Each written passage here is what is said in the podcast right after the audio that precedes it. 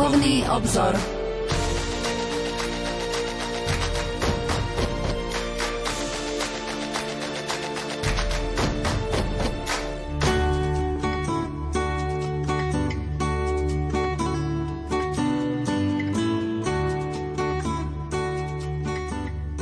Útorkový večer, milí poslucháči.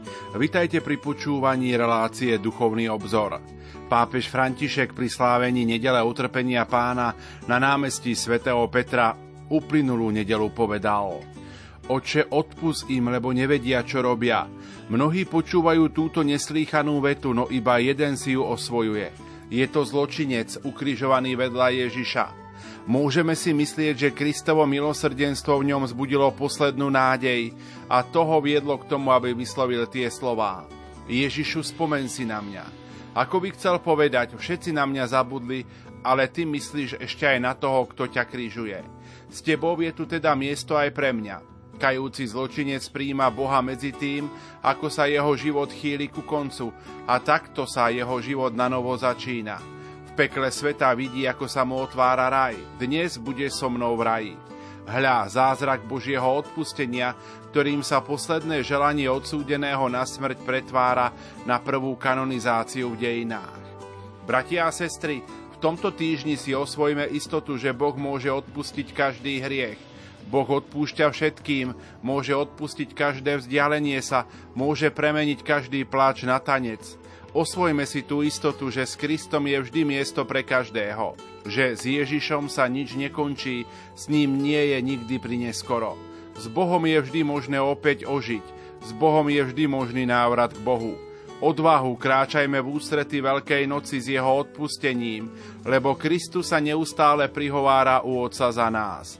A hľadiac na náš násilnícky svet, na náš zranený svet, neunaví sa opakovať. A my to urobme teraz zo svojho srdca, v tichu opakujme s Ježišom: Oče, odpusť im, lebo nevedia, čo robia. Vo Svetom týždni vitajte pri počúvaní relácie Duchovný obzor. Táto relácia je dnes takou duchovnou prípravou na slávenie tohtoročných veľkonočných sviatkov. Pokojný dobrý večer a ničím nerušené počúvanie vám zo štúdia Rádia Lumen prajú majster zvuku Marek Rimóci, hudobná redaktorka Diana Rauchová a moderátor Pavol Jurčaga.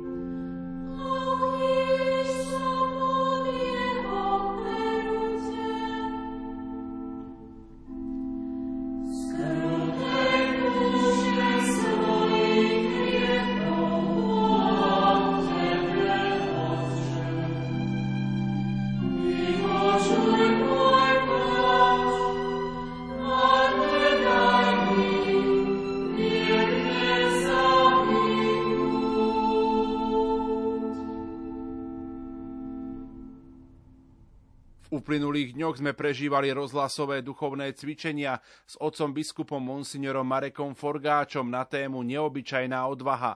Pripomeňme si jeho homílie počas troch dní. Vo štvrtok sme svätú omšu vysielali z kostola Svätej rodiny v Košiciach.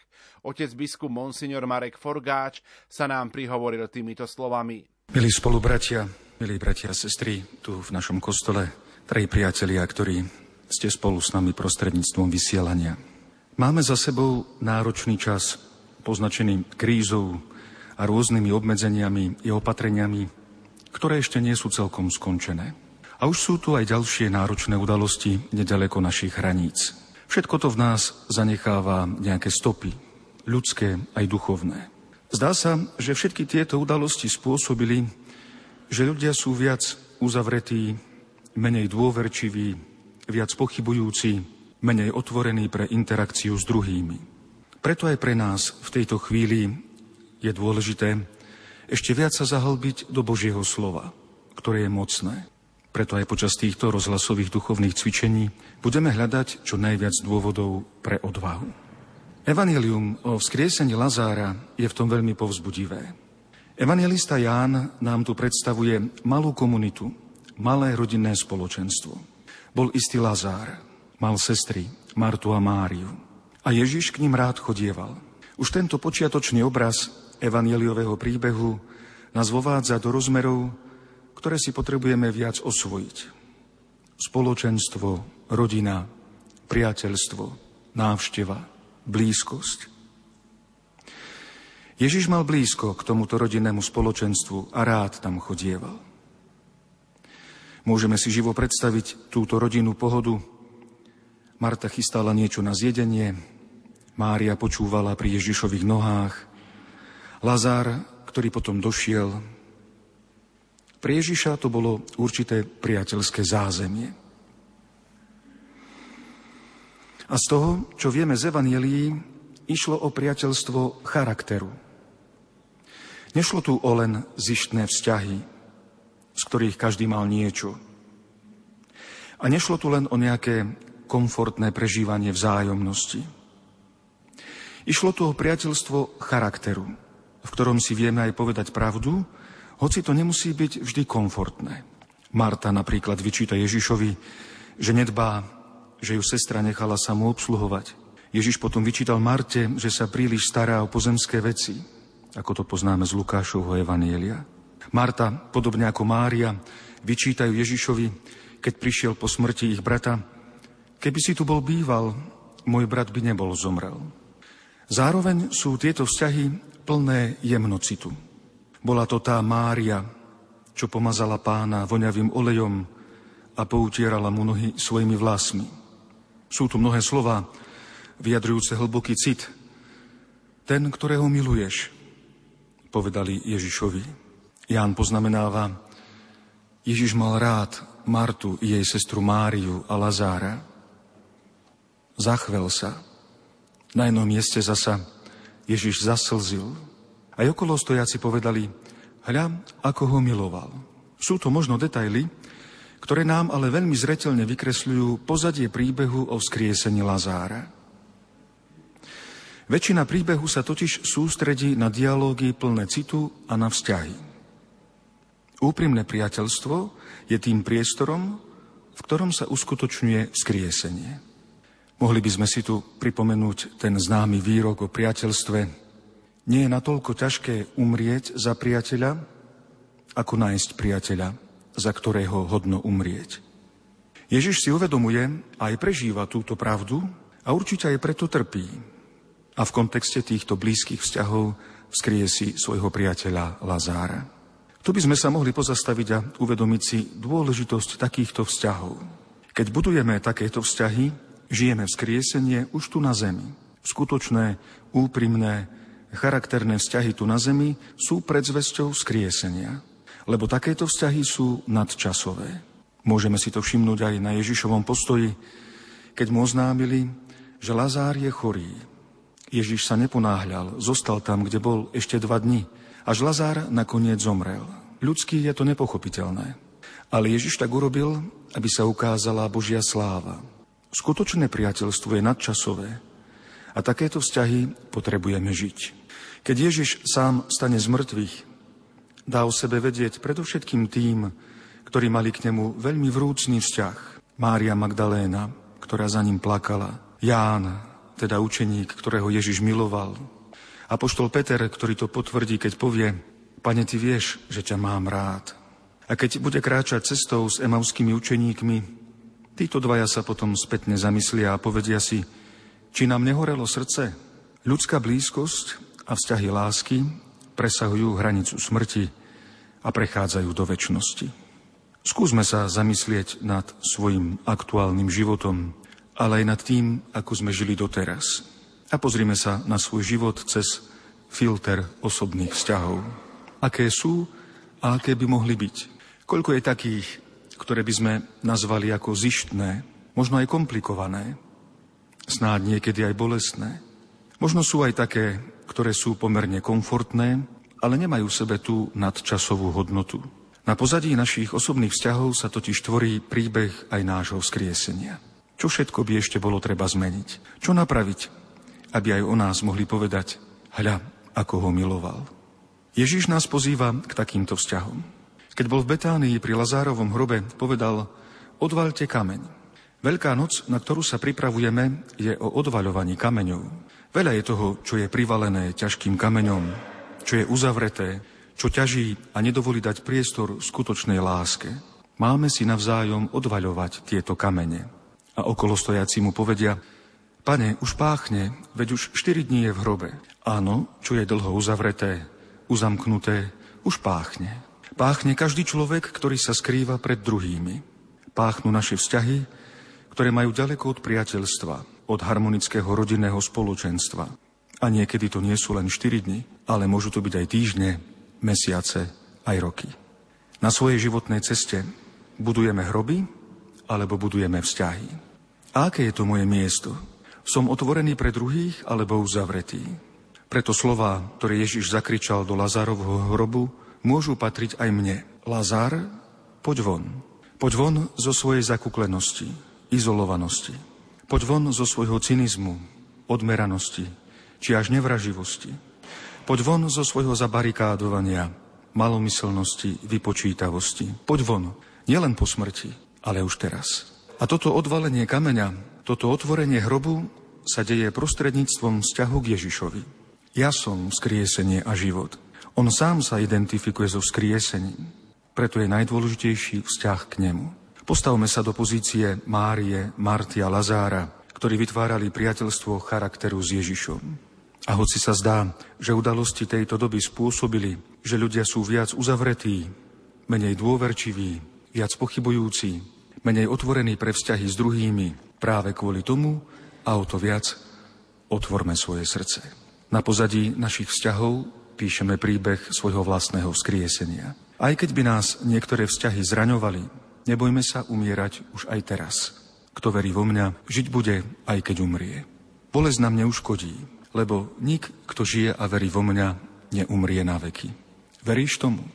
V tichu blížiacej sa Veľkej noci dávajme si odpoveď na túto otázku. Amen.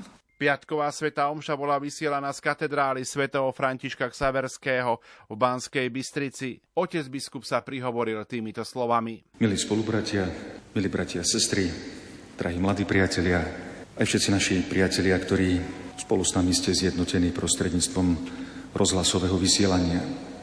Viacerí sa už verejne vyjadrili, že uplynulé dva roky, poznačené krízou, prispeli k tomu, že naša spoločnosť zhrubla.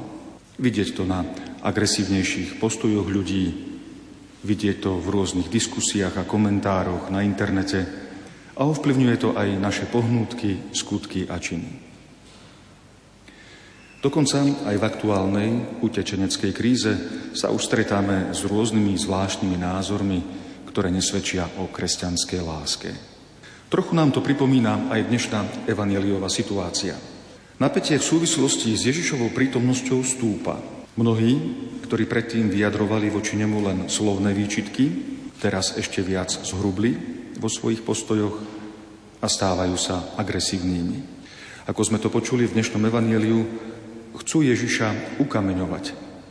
pretože sa vyhlasuje za Božieho syna. A práve títo agresívni sa odvolávajú na určité náboženské normy. Ježiš však poukazuje na svoje skutky, teda skutky lásky a pomoci, predovšetkým pomoci tým biedným. Ukázal som vám veľa dobrých skutkov od Otca, pre ktorý z nich ma kameňujete. A celá situácia napätia nakoniec vyvrcholí scénou na kríži, kde Ježiš trpí a zomiera, ako si to budeme pripomínať vo Veľkom týždni.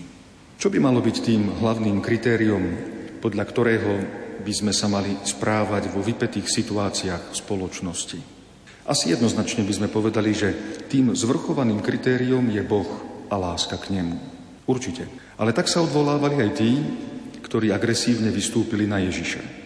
No Boh nie je abstraktný. Je to Boh Abraháma, Boh Izáka, Boh Jakuba. Je to Boh, o ktorom Ježiš priniesol veľmi konkrétnu zvesť. A tak, ako Boh nie je abstraktný, tak aj láska k nemu nie je abstraktná. Ako hovorí apoštol Ján, ako môžeš hovoriť, že miluješ Boha, ak nemiluješ človeka? Takže tým hlavným kritériom nášho myslenia i konania má byť človek a láska k nemu, ktorá potom definuje našu lásku k Bohu. A ešte by sme dodali, že ide predovšetkým o trpiaceho človeka. To je ten referenčný bod, cez ktorý máme všetko ostatné posudzovať až do tej miery, že všetko ide nabok. Dokonca v niektorých prípadoch aj náboženské zvyklosti či normy. Máme takéto príklady vo Svätom písme, v Starom i v Novom zákone. Spomeňme si napríklad na proroka Eliáša. To bol hromový prorok, ohnivý prorok, veľmi zanietený bojovať proti falošným prorokom, ktorí uctievali pohanského boha Bála. Jeho zanietenosť bola tak veľká, že týchto falošných prorokov vyhubil. Ale keď prišiel do Sarepty, čo bolo pohanské mesto, kde sa tiež uctieval boh Bál, a stretol tam trpiaceho človeka, chudobnú vdovu so svojím synom, ktorá sa už chystala zomrieť, vtedy všetko išlo bokom. Aj jeho zanietenosť proti uctievaniu pohanského boha. A tejto žene pomohol, pretože kritériom je trpiaci človek. Podobne vidíme Ježiša, ktorý často dá všetko na bok, ak vidí trpiacich. Predovšetkým v Lukášovom evanjeliu je tento jeho postoj zvýraznený. V tomto evanjeliu nachádzame aj epizódu, keď Ježiš príde v sobotu do synagógy. Bolo to v sobotu, keď bolo treba dodržiavať prísne náboženské predpisy. Ale on tam našiel trpiaceho človeka. Ženu, ktorá bola zhrbená a už pätnásť rokov trpela. A on ju uzdravil. Takže predstavený synagógy sa nazlostil a šomral. Ale Ježiš ho pokarhal, lebo trpiaci človek má vždy prednosť. Toto nám niekedy uniká, že trpiaci človek je na prvom mieste, lebo v ňom máme vidieť trpiaceho Krista.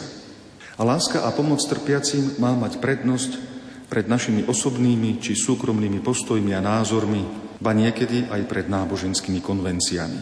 To nám bolo niekedy zaťažko prijať aj počas pandemických rokov. Možno viac to pochopili tí, ktorých sa utrpenie priamo dotklo tým, že stratili niekoho blízkeho, alebo aj tí, ktorí si dovolili byť blízko trpiacich, keď slúžili v nemocniciach. A to by sme si mali uvedomovať aj teraz, keď jednu krízu vystriedala druhá, tá utečenecká. Toto utrpenie je nám geograficky blízko, ale mali by sme si dovoliť aj fyzickú blízkosť tohto utrpenia tým, že sme ochotní pomáhať trpiacim bez ohľadu na to, či sme za to odmenení vďakou, či postojom úcty. Blízkosť utrpenia nemá v nás vyvolávať hrubosť či agresivitu. Práve naopak, má to zmäkčovať naše srdce.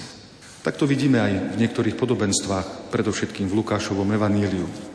Vezmime si podobenstvo o milosrdnom Samaritánovi. Ten, ako náhle sa do jeho blízkosti dostane trpiaci človek, teda zranený pocestný, hneď to začne pracovať s jeho srdcom. Ako poznamenáva evanjelista, bolo mu ho ľúto. Podobne v podobenstve o márnotratnom synovi. Keď sa zúbožený syn vracia domov, otec ho zďaleka zbadá, a ako píše evanjelista, prišlo mu ho ľúto. Ako náhle sa priblíži trpiaci človek, má to pracovať s našim srdcom v tom zmysle, že ho premôže ľútosť. A to nie je len nejaká technická empatia v zmysle, že poviem, chápem ťa, rozumiem ti, že sa máš zle a tým sa to skončí. Má to byť mäkkosť srdca, ktorá pobáda ku konaniu skutkov lásky a pomoci. Ako humorne a zároveň aj vážne hovorí veľký mysliteľ Chesterton, nemá nám meknúť mozog, ale nám má meknúť srdce. Veru, niekedy sa zdá, že keď počas týchto kríz počúvame o rôznych dezinformáciách, konšpiračných teóriách, či dokonca pokrútených teologických názoroch, že platí tá prvá časť výroku Chestertona. Ale správnym dôsledkom konfrontácie s utrpením má byť to, že nám má meknúť srdce. A práve preto je tu pôstne obdobie, pretože ten najväčší zápas a tá najväčšia vojna sa deje v ľudskom srdci. Ľudské srdce je to, ktoré dokáže ubližovať, dokonca zabíjať Ježiša, ako sme to dnes počuli v Evanjeliu. Ľudské srdce je to, ktoré dokáže rozpútať vojny, tie drobné, žabomyšie, ale aj tie celosvetové. Ale ľudské srdce je tiež to, ktoré dokáže priniesť nebo na zem.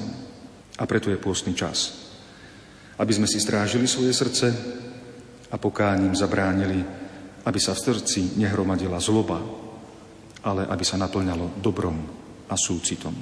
Keď počúvame v evanjeliách, ako sa vyostruje situácia okolo Ježiša a keď vidíme, čo sa deje okolo nás, nech pohľad na trpiaceho človeka, v ktorom vidíme trpiaceho Krista, formuje naše postoje, diskusie, komentáre, pohnutky, ale hlavne skutky a činy. Aby aj o nás platilo, odstránim z vášho tela srdce kamenné a dám vám srdce z mesa. V predvečer Nedele utrpenia Pána alebo Palmovej nedele celebroval otec biskup Monsignor Marek Forgáč záverečnú svätú omšu v Banskobystrickej katedrále. Tu sú jeho slová. Milí spolubratia, milí bratia a sestry, tu v katedrále v Banskej Bystrici aj naši poslucháči Rádia Lumen. Po vypočutí Pašiového príbehu by bolo trochu umelé a neprirodzené začať hovoriť o nejakých sladkých a lacných povzbudeniach do života. Práve naopak, vychádzame z reality. Život nie je ľahký. Zvykneme si niekedy povzdychnúť. A v súvislosti s udalosťami, ktoré sa dejú okolo nás, ako je zápas o holý život len tu, nedaleko od našich hraníc, by sme povedali, že niekedy je aj krutý. A k tomu všetkému ešte na Palmovú nedeľu počúvame príbeh o krutej neprávosti vykonanej na dobrom Ježišovi. Či by sme radšej v tejto chvíli nepočúvali nejaké príbehy so šťastným koncom? Ale mohli by sme naše uvažovanie postaviť aj ináč. Ako by to vyzeralo, keby sa príbeh Ježišovho utrpenia a smrti vôbec neodohral? Ako by to vyzeralo, keby ľudstvo vôbec nepoznalo evanjeliové udalosti o Ježišovom kríži a jeho obetovaní sa za celý svet? Asi by to medzi ľuďmi bolo ešte horšie. Asi by bolo ešte viac vojen, nenávisti, napätia. Je to práve Ježišovo posolstvo, ktoré prináša pokoj a zmierenie a ktoré lieči tento svet. Ježiš nám svojou smrťou priniesol spásu, ale zároveň nám ukázal, ako máme narábať so zlom. Vidíme to predovšetkým v Lukášovom evanjeliu, ktoré si tento rok čítame po nedeliach. Pašie od svätého Lukáša, ktorý bol pôvodným povolaním lekár, majú niekoľko elementov, ktoré ich odlišujú od paší iných evanjelistov. A práve v týchto momentoch je tu Ježiš predstavený ako lekár, ktorý lieči zlo. Spomeňme si napríklad na odťaté ucho jedného z vojakov, o ktoré sa v tej trme vrme pri zajati Ježiša pričinil niekto z Ježišových zástancov. Ale Ježiš neeskaluje túto situáciu. Práveže zázračne uzdravuje tohto zraneného agresora, hoci je jeho nepriateľom, ktorý ho chce zajať. To je reálny príklad odpovede na zlo. Je to príklad lásky k nepriateľom. To už nie je len nejaká pasívna láska, ale je to aktívna láska k tým, ktorí nám ubližujú. Postoj, ktorý je niekedy ťažko si osvojiť, lebo je niekedy až za hranicou racionálneho pochopenia. Podobné správanie voči číhajúcemu zlu vidíme aj v momente, keď Peter zapiera Ježiša. Bezprostredne po tejto pre oboch aktérov nepríjemnej udalosti sa Ježiš zahľadí na Petra. A ako vyplýva z kontextu udalosti, nešlo o karhajúci pohľad. Práve naopak. Ježišov pohľad nie je povrchný, nie je policajný. Ježiš hľadí za povrch apoštola. Na povrchu je vidieť len zradu, ale Ježiš hľadí do jeho vnútra, kde vidí, že aj sám Peter trpí. Preto Peter odíde a rozplače sa. Kto vie, čo prežíval počas toho, ako Ježiš visel na kríži? Nevieme to, ale určite sa v ňom rodil nový človek. Ježiš svojim pohľadom postupne mení Petra zradcu na Petra budúcu skalu cirkvi. V Lukášových pašiach máme aj zvolanie, ktoré nenachádzame v pašiach iných evanjelistov. Ježiš na kríži zvolá: Otče, odpusť im, lebo nevedia, čo robia. Je to volanie na trízniteľov, na tých, ktorí ubližujú. Niečo podobné, ale zároveň aj od, dosť odlišné, nachádzame už aj v Starom zákone. V knihe Makabejcov, v ktorej sa opisuje hrdinské utrpenie bratov, verných pravému Bohu, jeden z prenasledovaných volá na svojho trízniteľa: Nemyslí si však, že ti to prejde bez trestu, keď si sa odvážil bojovať proti Bohu. Trpiaci tu zvoláva trest na svojich mučiteľov. Ježiš na kríži však nezvoláva trest na svojich nepriateľov. Len prosí o odpustenie za tieto krivdy. Je to veľký posun od starozákonného chápania postoja k nepriateľom. Ježiš sa modlí za nepriateľov, a takto si to osvojil aj svätý Štefan, diakon, keď ho kameňovali, ako to poznáme zo skutkov apoštolov, keď zvolal: Pane, nepripočítaj im tento hriech. Ale vrcholom liečiteľského postoja k existencii zla je finálna scéna ukrižovania. Ježiš nie je ukrižovaný sám. On je nevinný, ale vedľa neho visia na kríži aj dvaja lotri. Jeden z nich sa rúha, druhý má kajúci postoj. A tu sa udeje z pohľadu evangelistu Lukáša, ktorý sa zameriava na Božie milosrdenstvo, vrcholná scéna, keď Ježiš odpúšťa lotrovi na kríži: Veru, hovorím ti, ešte dnes budeš so mnou v raji. Táto scéna len nanovo potvrdzuje Ježišovu pozíciu počas celého jeho života. Ježiš sa v podstate v priebehu celej svojej životnej cesty vyskytoval medzi ľuďmi na okraji spoločnosti. Najprv pri jeho narodení to boli pastieri. Ale to neboli romantickí pastieri, ako si ich dnes predstavujeme. To bola spoločenská trieda, ktorá sa nachádzala hlboko nízko, boli považovaní za spodinu spoločnosti. Potom počas svojho verejného účinkovania to boli mýtnici, hriešnici, neviestky, s ktorými sa stretával a s ktorými komunikoval a hlavne ktorým odpúšťal hriechy a takých oslobodzoval.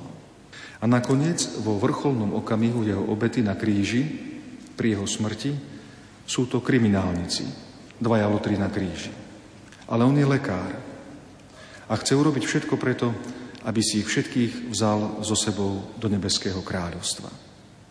A to potvrdzuje svojim postojom a svojimi slovami oslobodenia: Veru, hovorím ti, ešte dnes budeš so mnou v raji.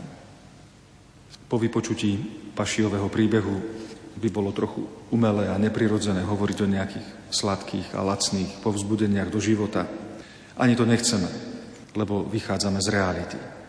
Na druhej strane nechceme byť ani pesimistickí a pochmúrni, veď príbeh Ježišovej smrti prináša záchranu na tento svet.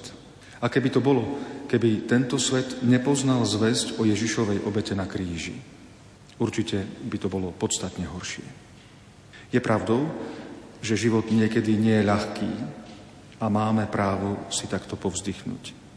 Avšak, aj keď sa nám niekedy zdá, že je to tak a že je príliš veľa zla okolo nás, ktoré na nás dolieha a my by sme chceli reagovať impulzívne a zvolávať trest, spomeňme si na Ježišov lekársky postoj ku zlu. Pamätajme, že v Ježišových očiach je zlo diagnóza, ktorá sa dá liečiť, aspoň kým sme tu na zemi. Len to vyžaduje našu pokoru, obetu a odvahu. Amen.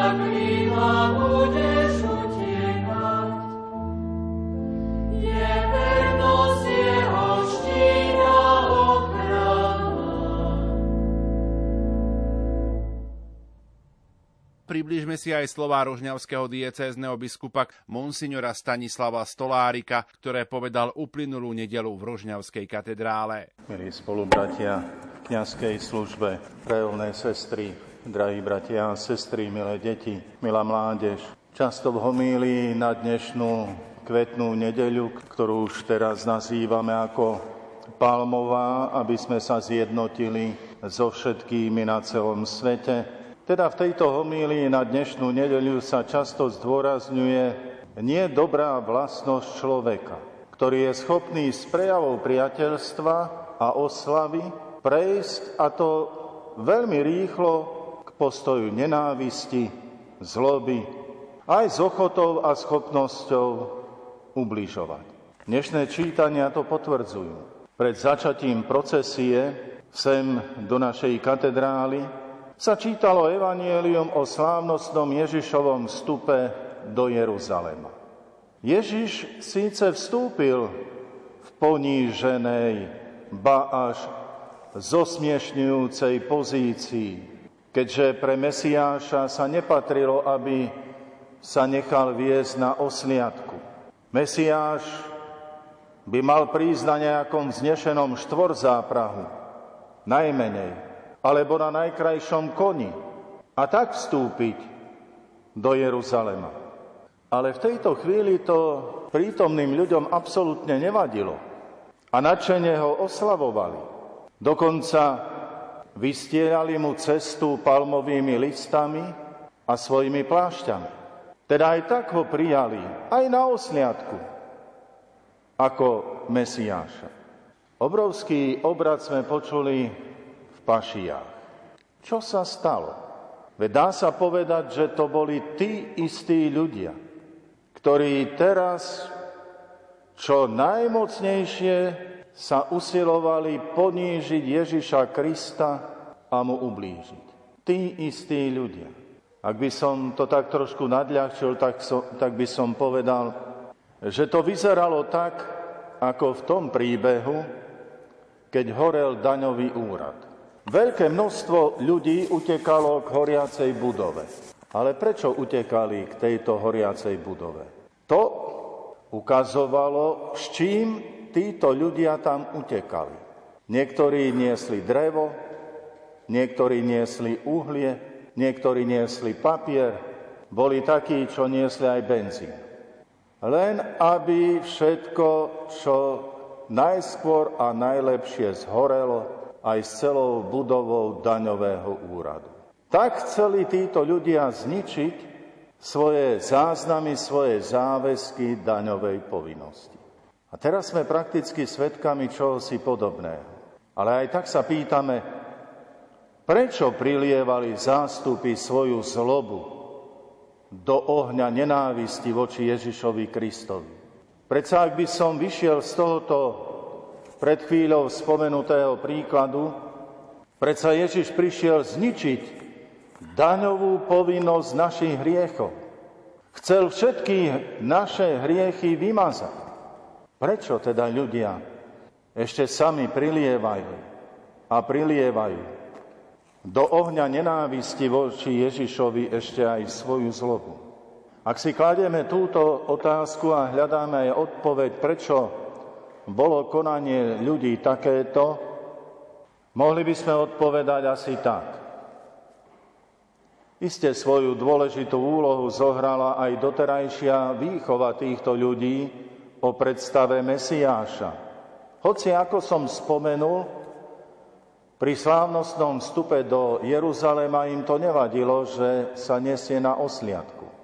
Ale predsa tá predstava nejako o Mesiášovi, veľkomocnom, silnom kráľovi v nich bola. A to sa neshodovalo. Preto ten rýchly obrad. Mož, to je jedno z možných vysvetlení. A to druhé vysvetlenie je, že svoju úlohu zohrala aj manipulovateľná ľudská slabosť, ktorú vtedajší predstavitelia spoločenského i náboženského života zneužili a využili na svoj plán nenávisti a pomsty. Lebo tí, ktorí vedia manipulovať, tak vedia celé masy ľudí dostať tam, kam chcú. Ale niektorí horlivci z neskorších i dnešných čias sa rozhorčene pýtali alebo pýtajú, a kde mali títo ľudia rozum? Kde mali títo ľudia rozum, že takto konali? Otázka sa naozaj javí ako oprávnená, ale táto otázka platí len pre vtedajší čas. Nie je treba túto otázku zopakovať aj v dnešnej dobe. Vari len pre vtedajší čas platilo, ako sa z veľkého záujmu o Ježiša Krista alebo o iného človeka môže v momente všetko zmeniť na nenávisť a pomstu? Vari to len vtedy platilo. Nemáte takú skúsenosť? Ako aj najväčšie priateľstvo, porozumenie, možno aj v manželstve, sa pomerne rýchlo zmenilo na strašnú nenávisť. Také konštatovanie je veľmi silným posolstvom, výstrahom, výčitkou tejto palmovej nedele nám všetkým. Áno, prečo sa toľkí vtedy i dnes vydali a niekedy veľmi rýchlo na cestu klamstva, zloby, nenávisti voči Ježišovi Kristovi, voči inému človekovi, voči cirkvi, voči predstaviteľom cirkvi? Prečo sa toľkí takto zvrtli a vydali na túto cestu klamstva, nenávisti, zloby? A tak cítime, že táto, tieto položené otázky sú aj o nás. A odpovedať na ne môžeme z pohľadu terajšieho života, ale aj z pohľadu večnosti. A keď hľadáme tú striktnú, jasnú odpoveď na otázku, prečo sa tak mohlo stať, nemáme hľadať odpoveď na položenú otázku v, v možnej odpovedi, ktorú sám Ježiš položil smerom do budúcnosti. Keď sa Ježiš pýtal, nájde syn človeka vieru, keď príde na tento svet pri svojom druhom príchode? A teda aj vieru, podľa ktorej žijeme a veríme, že raz predstúpime aj so svojimi skutkami a postojmi pred večného sudcu. Veríme vôbec tomu? Sme svedkami všeličoho. A spomenul som aj tú cestu klamstva, zloby, nenávisti. Koľký, alebo koľkým aj súd schválil klamstvo ako pravdu. A to aj veriacim ľuďom. A veria títo ľudia, že sa budú zodpovedať pred večným sudcom za svoje klamstvo, ktoré nejakým spôsobom bolo prevrátené na pravdu pred štátnym súdom? Veria tomu? Koľko je takých klamstiev, ktorých sa neobávame, že raz s nimi predstúpime pred Božieho sudcu a že budeme za ne zodpovedať?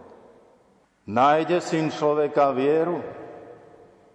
A viera je naozaj o tom, že sa hodnotíme z hľadiska terajšieho, ale aj z hľadiska, že raz sa postavíme pred večného sudcu. A zľahko váženie práve toho druhého aspektu, že raz sa postavíme pred večného sudcu. Práve toto, akoby vytváralo širokú cestu pre človeka aj k týmto skutkom zloby, nenávisti, klamstva a tak podobne. Milovaní bratia a sestry, teda toto posolstvo je aj o nás, lebo sila viery, alebo zo silou viery máme vstupovať aj do toho svätého týždňa, ktorý začíname dnes. Teda je to znova o viere. Fyzickými očami sledujeme tento vstup Ježiša Krista na osliadku do Jeruzalema. Fyzickým zrakom vnímame aj všetko to, čo ho v tomto svetom týždni čaká a čo budeme prežívať spolu s ním. Ale pohľad viery nás učí, toto je posvetný čas. Toto je milostivý čas, ktorý nás prevádza ku krížu. Je to posvetný čas, je to hodina našej spásy. Teda tu nejde len o obrady. Tu nejde len o ceremóniu. Tu ide znova a znova o prežívanie našej hodiny spásy, ktorá v nás má vyburcovať ohromnú veľkú vďačnosť voči Ježišovi Kristovi, ktorý sa podujal zničiť všetky naše daňové povinnosti hriechu, aby nás očistil. Aby nám vymazal celý register dlhu. Je to náš posvetný čas, ktorý počas týchto dní môžeme prežívať a prežívať tú hlbokú lásku Ježiša Krista k nám všetkým. Ale znova musíme cítiť, že to je otázka viery. Veríme tomu. Veríme tomu, že my tu nebudeme mať len obrady a ceremónie, ale že my tu budeme prežívať aktuálne prežívať tú hĺbku našej spásy. Boh nás miluje. A my môžeme prosiť Ducha Svätého, aby nám svojim svetlom osvietil našu myseľ, náš rozum, naše uvažovanie. Aby sme nepremeškali ani túto hodinu milostivého času, posvetného času, ktorý sa nám dáva. A kedy nás Boh chce znova obdarovať mnohými darmi. My sa môžeme pred Neho postaviť teraz na začiatku svätého týždňa s tou úprimnou a hlbokou prosbou. Pane, posilňuj našu vieru. Lebo ak bude posilnená naša viera, budú, sa zmenia aj naše skutky. Lebo to jedno s druhým je značne prepojené. Pane, posilni našu vieru, aby tak sme prežili aj tento svätý týždeň. Aby Ježiš, ktorý k nám príde ako z mŕtvych vstalý, našiel v nás úprimnú a posilnenú vieru, ktorú on sám v nás takto posilní. Drahí bratia a sestry, príjmime to nádherné posolstvo našej spásy a ďakujme Pánovi za tento posvätný čas svätého týždňa. Amen.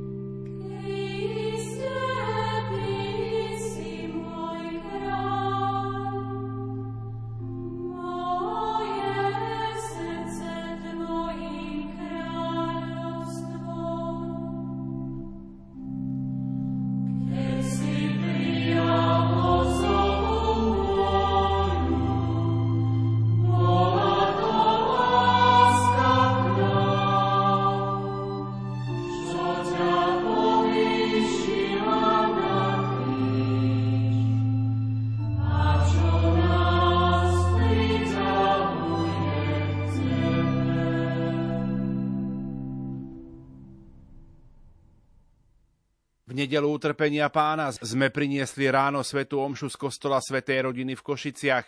Celebroval ju farár Avrel Halajčík. Aj bratia a sestry, vy všetci, ktorí tu spolu so mnou stojíte v tejto chvíli na tejto liturgickej kalvárii pred krížom nášho Pána v tomto našom farskom chráme. Vy všetci, ktorí spolu s nami načúvate slovu, ktoré otvára nové pohľady a nové obzory. Vy všetci, ktorí ste pri prijímačoch Rádia Lumen v tejto chvíli, spolu s vami stojíme pred krížom, ktorý je zahalený ruchom tajomstva a oponou Božej lásky. Pašiový spev nám predstavil kalvarskú drámu, ktorá sa stala divadlom pre Jeruzalém, pre svet. Celé zástupy tých, čo sa zišli na toto divadlo a videli, čo sa deje, bili sa do pras, tak aj my bijeme sa do svojich hrudí, udírame do svojho srdca, aby naše srdce si osvojilo rytmus Kristovej lásky. Toto kalvárske divadlo malo a má nespočetné množstvo svojich repríz všade vo svete. Keď svet toľkokrát stál a díval sa na to, ako trpia, ako umierajú nevinní ľudia. Jeruzalemská kalvária, rímske koloseum, vždy prítomné vojny, kdekoľvek vo svete, galeje, gulagy, koncentračné tábory. To všetko boli a sú ďalšie a ďalšie zastavenia Ježišovej krížovej cesty. Dnes sa toto krvavé divadlo odohráva na ukrajinskej pôde. Kijev, Charkov, Černihiv, Mariupol, Kherson či Buča. To sú ďalšie zastavenia Kristovej krížovej cesty. Mestá, v ktorých nik nepočuje hlas umierajúcich. Ich smrť je divadlom pre svet. A tu sa Ježiš dnes modlí. Oče, odpusť im, lebo nevedia, čo robia. To je prvá vec, ktorú Pán robí na kríži. Ježiš sa modlí. Modlitba je to prvé. Počas toho, ako ho pribijajú na kríž, on hovorí s Otcom a v tom rozhovore prosí, modlí sa za nás. A čo mu hovorí? Odpusť im, lebo nevedia, čo robia. Zatiaľ, čo ho pribíjali na kríž ako zločinca, opakoval tieto slová modlitby. Predstavme si, že mu priložia klinec k ruke, udírajú po ňom a on opakuje a opakuje svoju prosbu. Nalieha na Otca. Hovorí mu o odpustení. Jeho srdce nekričí, nevyhráža sa, nehromží proti niekomu, kto koná čosi hlboko nespravodlivé. Ježiš hľadá východisko, hľadá riešenie. Prosí, odpusť im, lebo nemajú poznané, nechápu, nevedia, čo robia. Drahí bratia a sestry, my nevieme vysvetliť zlo, pretože zlo je nelogické, je chaotické, je nezriadené. Zlo nie je niečo, čomu rozumieme. Sme stále nanovo prekvapení z nášho zla. Čoho je schopný svet? Čoho sú schopní ľudia? Čoho som schopný ja? Ježiš na kríži nám ponúka riešenie. Nevysvetľovať, odpúšťať. Od chvíle, od ktorej sme, keď sme sa narodili, žijeme z milosrdenstva tých, ktorí nás milujú. Žijeme z milosrdenstva, na ktorom sme všetci závislí. Kto nevie odpúšťať, nevie milovať. Nie je možné, aby sme sa mali navzájom radi bez odpúšťania. Odpustenie je manifestáciou lásky. Je jej najautentickejším prejavom. Odpustenie je kľúč k našej histórii, kajúcemu zločincovi. Ježiš na kríži povie, dnes budeš so mnou v raji. V skutočnosti tento lotor je prvý svetec v histórii cirkvi. Je svetorečený samotným Ježišom z katedry kríža.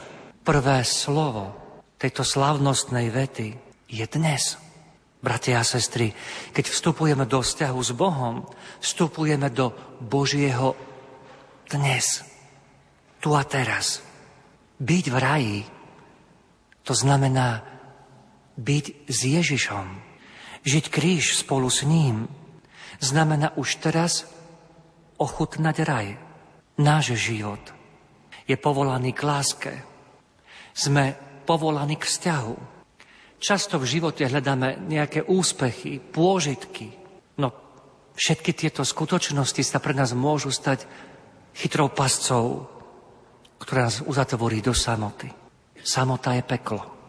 Raj, to je spoločenstvo. Raj, to znamená byť s niekým, byť spolu s Bohom. Je úplne jedno, kam ako rodina alebo ako priatelia pôjdete na dovolenku. Bude krásna, pretože budete spolu. Byť spolu, spolu žiť a tvoriť jednotu, to je naše povolanie. A o to sa usilujme. Prežívaním týchto vzácnych sviatkov Svätého týždňa, do ktorého sme vstúpili, slávením dnešnej pamiatky na Pánov vstup do Jeruzalema. Žijme raj. Raj znamená byť s Kristom a On každému z nás dnes hovorí: dnes buď so mnou, dnes buď so mnou v raji. Z kríža Ježiš zvolal mocným hlasom, keď povedal poslednú vetu: Oče, do tvojich rúk porúčam svojho ducha. A tak tú najhlbšiu časť seba samého, svoje ja, vkladá do rúk Otca. Bratia a sestry, keď na sklonku života konečne odovzdáme celú našu existenciu do Božích rúk, zveríme mu všetko, po čom túžime a čím trpíme. Keď zveríme do Božích rúk všetko, čo nechápeme, čo nás bolí a trápi, získavame pokoj. V Božích rukách sa končia všetky konflikty. Odovzdať sa Otcovi, to je akt synov. Svet je dielom Božích rúk. A jeho ruky vedia premeniť všetko na život. Prestať držať vo vlastných rukách svoju existenciu a zveriť sa do Božích rúk, to je základný úkon, akt, bez ktorého nie je viery ani spásy. Celý náš život sa učíme tomuto umeniu odovzdať sa do Božích rúk. V jeho rukách sa končia vojny a napätia. V Božích rukách je to miesto, kde sa rozuzlia všetky úzly, vzdialia sa všetky ťažkosti, zaniknú problémy. V týchto dňoch žiaci z nášho gymnázia svätej Edity Steinovej otvorili v našom meste výstavu o svojej patronke, o svätej Edite Steinovej. O nej sa hovorí, že v posledných dňoch a v posledných hodinách povzbudzovala svoje spolusestry slovami: Sme v Božích rukách. Drahí bratia a sestry, drahá farská rodina, drahí a vzácni, nie iba poslucháči, ale prosebníci spolu s nami v tejto bohoslúžbe. Vy všetci, ktorí cez Rádio Lumen stojíte s nami pred Božou tvárou. Nech táto skutočnosť, že sme v Božích rukách, že sme v tých najlepších rukách, nám pomôže v každom dni, akokoľvek ťažkom, veriť, že za oponou každej životnej kalvárie, že za oponou každého ľudského príbehu je raj, v ktorom nás čaká milujúci Kristus. Toľko naša duchovná príprava na slávenie Veľkej noci. Končí sa dnešná relácia Duchovný obzor. Za pozornosť vám tejto chvíli ďakujú majster zvuku Marek Rimóci, hudobná redaktorka Diana Rauchová a moderátor Pavol Jurčaga. Do počutia. Miserere.